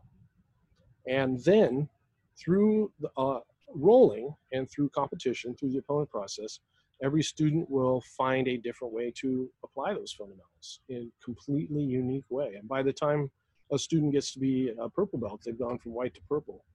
They're they're going to have an incredibly unique game, but but they will all share those core fundamentals. Otherwise, they wouldn't be purple belts. And that's always been my philosophy for teaching jujitsu. Um, I think it's very important. I think when you steer away from the fundamentals, you actually inhibit creativity as opposed to enhancing creativity. You go into a situation where you're doing something that's more paint by numbers, like a like a jujitsu person teaching their own style. You're like, okay, they go here, I go here, rather than this is why what I do from here works. I'm using this movement, this this base posture and connection allows me to have the leverage to do that. And then that student takes that base posture and connection, they figure out how it works, they drill it, and then they find a completely different or unique application for it that becomes their individual style. And by definition, fundamentals will transcend era. So they're the same now as they were in the 1700s. They transcend geography. There's no such thing as Canadian geometry. And just like you would think it would be ridiculous if I talked about Canadian geometry, it, it should be ridiculous for me to talk about a Canadian choke. Yeah. Well, um, they transcend body. Like I said, they'll be the same for a 110 pound woman as they are for a 260 pound man. Now, how they get into them and finish may be completely different, but that aspect of the human movement, by definition, will be the same. They transcend venue. So whether you're doing it in a cage in front of an audience or in a parking lot because you were attacked or on the jujitsu mat at, at your home gym playing, um, the mechanics of the fundamentals will be the same. So geography, era, culture, time, venue, they transcend all those things. There's something that everybody needs to know how to do. You couldn't omit them from the game. Um, and that's what I call fundamental there's a i think there's a visualization on your site that i really like which is it's a tree right and yeah. essentially the fundamentals are the trunk and the larger limbs. And then yeah. the specific techniques um, you know whatever's popular right now De La Riva guard to you know um, heel hook that's that's a that's a that's like a branch. Correct yes. And i think the critique of a lot of jiu-jitsu teaching is that it uh that it's sort of like here's a branch here's a branch here's a branch here's a branch. And i think that any anybody in in movement as well could easily fall into this. I think that we do right. Uh, so how do we uh, you know one thing i use is like the pareto distribution. What are the what are the techniques that give me 80% of the benefit? Right. Right. Um you know the that tree metaphor which is the best one i've come up with myself personally for explaining jujitsu um, the roots are the base. Your connection in jujitsu, that's very literally your connection to the to the ground. And then from the base up, you build your posture, which is your your body's position in relation to your opponent's position. That's the trunk of the tree. And then from any given posture, there's only going to be uh, so many directions of force that you can apply force, right? There's usually never less than two or more than about five. And those are the main branches of the tree. So you have your base, your posture, uh, and your pressure. And between posture and pressure, where the main branches of pressure branch off from the posture, there's what Rickson calls connection. That's a, it's a different conversation. But base posture and then pressure. And then from that flows, as you said, all the branches, which are infinite, constantly evolving, ever changing. You know, but as you just said, it's far more efficient to focus on fundamentals because if, for example, you're rolling with somebody who has a fantastic butterfly guard, mm-hmm. they have a great butterfly guard sweep. Which for people who aren't jujitsu players, you know, they're sweeping you with their foot and flipping you over. If they're good at the butterfly guard, they're good at the butterfly guard because they've been doing it probably for 10, 20, 30 years and they uh, do the butterfly guard all the time so they experience doing the butterfly guard against all kinds of people heavy slow fast whatever. And they have all kinds of counters for whatever you do right? If you're going to put your hand here or try and grab them here they probably have a solution to it because they've run into that and so then when you run into that person and, and you get swept and you you you find yourself at the end of a jujitsu problem you can solve it with another branch so okay, they go here. This they, have the they have their base, they have their posture, they have this pressure. Here's your sweep. Okay, oh, I'm gonna counter the sweep by going here. But the thing is, they're probably already several moves ahead of you because all they do is you know butterfly guard, which is why they're good. Yeah. But if you take away their posture, or you affect their base, you deal with the problem at the roots or at the trunk of the tree. They can't even play that game until they get that base posture back. Yeah. And so it's a more efficient way to stop someone as well. That makes uh, sense? Yeah, absolutely. Wonderful analogy. Um, last question, uh, if you've got time for it, is just um, so you know, your one of your students is John Kavanagh. Right? Yes. Ido Portal has come in and taught movement to Conor McGregor. Yeah. So I'm curious what your perspective is on the interaction of this broader movement culture and martial arts. And what I really like to think about is basically what can the martial artist benefit from the movement and where can how can we as general movement thinkers benefit from a deeper understanding of martial arts? Sure. Yeah. Um, yes. Ido's work with uh, with um, Conor and John. Um, I met him briefly when Conor fought um, Jose Aldo mm-hmm. in Vegas. Uh, I've never trained with him, but uh, here's what I would say about that: is Conor is a is a very intelligent fighter. Obviously, John is an extremely intelligent coach, and you'll notice every time Conor fights, as he did this last time when he was working with the, the shoulder bumps, um, there's always something new that they're bringing to the table. Yeah. And the reason there's always something new they're bringing to the table is because Conor and John understand very well what I just talked about, that they have the base posture and pressure. They understand the fundamentals. And and it's not just the fundamentals of fighting, but at a, at a broader context and in, in the bigger picture, it's the fundamentals of human movement. In fact, you've heard Conor, I think, talk about that a few times before. He's, he's mentioned that. But what Conor is fascinated by, I think, is the fundamentals of how human beings move.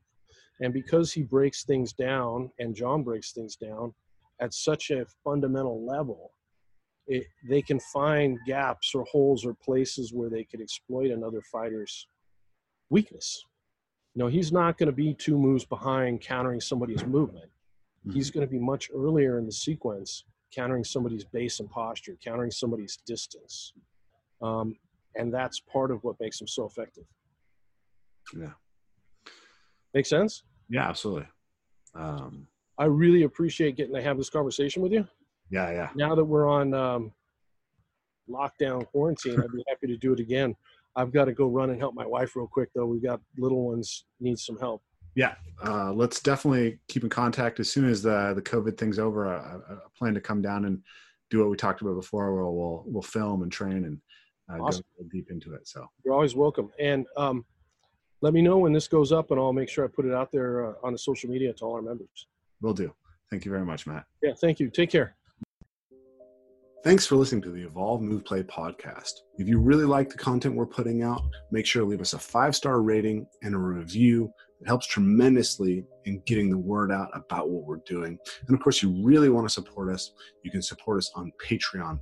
This is a listener funded podcast. And through your funding, it allows us to have the best equipment and to attract the best guests and build our audience. So we really appreciate it if you do those things. And we look forward to talking to you next time.